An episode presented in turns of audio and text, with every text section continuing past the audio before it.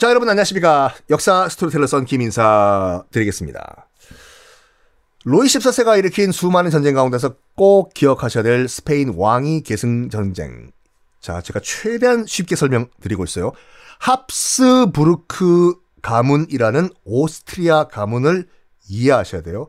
유럽 각국들과 프랑스를 제외한 각국들과 결혼으로 다 사돈 관계가 맺어진 그런 집안이에요. 그만큼 빠바방 빵빵빵빵빵 한 집안이에요. 안동 김 씨랑 다 엮이고 싶어서 난리를 했던 조선 후기랑 똑같아요, 지금요.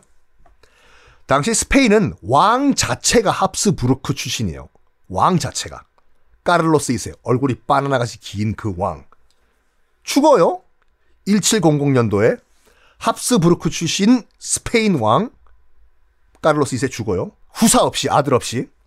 그러면 슬슬 그 왕자리를 탐내겠지요. 아, 스페인 국내뿐만 아니라 다른 나라에서도 먼저 프랑스에서 그 자리를 탐냅니다.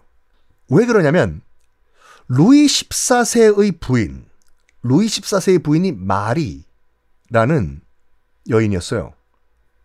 근데 그 마리라는 부인도 합스부르크 집안이에요. 아까 말씀드린 것이 프랑스를 제외했다는 것은 프랑스가 이 결혼과 엮이는 게 그만큼 상대적으로 적었다는 거지 아예 없는 건 아니에요. 지금 루이 14세의 부인인 마리 또 합스부르크 집안이에요. 그러니까 마리 측에서 이렇게 얘기한 거죠. 어 여보 루이 14세 그 지금 저기 옆 동네 스페인에 지금 우리 같은 집안 합스부르크 어, 출신 왕이 죽었다고 하는데 내가 또 당신 부인 나 마리가 합스부르크 집안 출신 아니요. 음? 우리가 아들이든지 우리 뭐 손자든지 우리 집안 우리 아들내미 아무나 하나 왕으로 보냅시다. 합스부르크 그 혈통을 이으면 되지 안 그래? 그래가지고 그래가지고 루이 14세와 마리 부부 의 손자를요, 스페인 왕을 시켜요. 그 왕인지 필립 5세가 된 거예요. 다음 스페인 왕인 필립 5세. 제일 먼저 주장권을 할 수 있는 상황이었어요. 어, 같은 집안끼리 우리 합숙으로 그 집안이 왕 계속 이어나가는데, 너 불만 있는 사람 나와봐. 나와봐. 또 게다가 우리 옆 나라야. 어? 그래서 필립 5세가 다음 스페인 왕이 돼요. 일단은. 일단은. 그러니까 먼저 찌뻥 한 거예요, 프랑스가. 불만 있는 분 나와봐. 어? 확 그냥 너희들이 먼저 왕 시키든지. 필립 5세가 왕이 됩니다. 그러니까 로이 14세의 손자가 다음 스페인 왕 된 거예요. 자, 잘 따라오시죠. 그런데 당시 독일, 당시 타이틀은 이름은 신성 로마 제국이라는 이름을 갖고 있던 독일. 독일 왕은 레오폴트 1세라는 왕이었거든요. 근데 갑자기 그 독일 왕이요. 이의를 제기해요. 야! 루이 14세, 너희들 지금 뭐 하는 거야? 어? 때리치우고, 내가 스페인 왕 할래. 내가 독일 왕도 하고, 내가 스페인 왕도 하고, 동, 동시에 다 할래. 이래요. 왜냐? 레오폴트 1세도 따지고 보면 합스부르크 가문이었거든요. 야, 이래서 가문이 엮이면 안 돼요, 이거요. 근데 유럽 각국들이요. 유럽 각국들이 다 독일 편을 들어줘요. 왜냐면, 봐봐요. 지금 지금 당시만 하더라도 최강 국가인 프랑스가 스페인까지 이제 먹어버리면은 루이 14세의 손자가 지금 필립 5세라고 스페인 왕으로 가 있잖아요. 그럼 실질적으로 한 나라지 않습니까 이게요. 뭐야 저거 프랑스 저거 야 상도덕을 어, 너무 넘는 거 아니야 지금? 프랑스 저것도 저것도 지금 벌써 강대국인데 요, 군대가 몇 명이라고 했냐? 60만 대군요. 야 그런데 옆에 있는 스페인까지 먹어버려? 초강대국. 프랑스와 스페인 합쳐 철이 영이 크로스 초강대국의 탄생을 두려워했던 다른 국가들이요. 독일 편을 든 거예요. 그래. 독일 너희들이 말이 맞다. 어? 저거 지금 프랑스가 상도덕을 너무 넘어간 것 같아. 그래가지고 유럽 국가들이 뭉쳐요. 반 프랑스 동맹으로 뭉칩니다. 반 프랑스 동맹. 일단 영국, 포르투갈, 네덜란드, 독일 네 나라 대 프랑스. 국제 전쟁이 일어나요 이게요. 이게 소위 말해서 프랑스 왕위 계승 전쟁이에요. 왕위 계승 전쟁. 대충 그 이해는 하시겠죠. 왜 그게 프랑, 스페인이 끼어들었는지. 영국, 포르투갈, 네덜란드, 독일. 영국, 포르투갈, 네덜란드, 독일 한 팀. 그리고 우리 프랑스 단독 팀 붙어요. 왜 다른 유럽 국가들이 무서워 프랑스를 두려워했냐면 이거 뭐야 1대 4잖아 지금요. 1대 4인데 전쟁이 거의 프랑스가 이기는 쪽으로 비스무리하게 비겨요.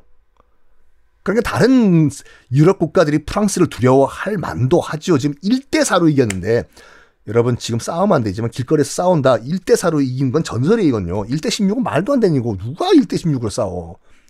1대 4로 이겼다? 이건 거의 뭐 무인 과건과 이소룡만 할 수 있는 건 이겨요. 거의, 거의 비겨요, 비겨.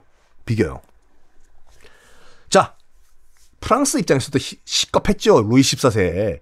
약간 이길 듯한 비기긴 비겼지만, 야, 이거 비기긴 비겼지만 실질적으로 우리 프랑스가 이긴 거다. 어? 콱 그냥 아우 다른 나라들도 어우 저 프랑스가 상당히 맷집이 세다 덤벼 보니까 어쨌든 야 어쨌든 야 비긴 거야 비겨 비 비긴 거 콜 어 확 그냥 우리 프랑스한테 덤비면 확 그냥 끝나요.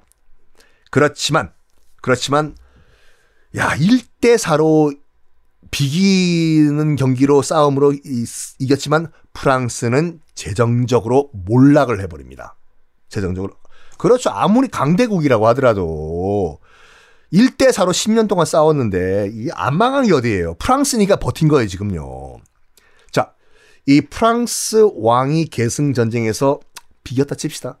1대 4로 거의 비기였지만 재정적으로 몰락하면서 루이 14세의 프랑스도 슬슬 몰락하기 시작해요.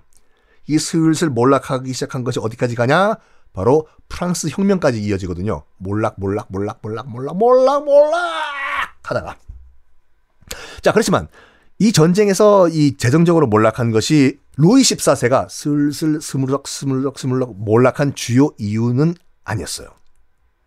자, 그러면 루이 14세와 루이 14세의 프랑스가 슬슬 몰락하기 시작한 다른 이유는 뭐냐?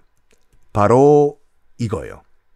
자, 일단 여러분, 뭐, 앞전에도 말씀드린 것 같이 루이 14세는 잡벅 관종이라고 말씀드렸죠.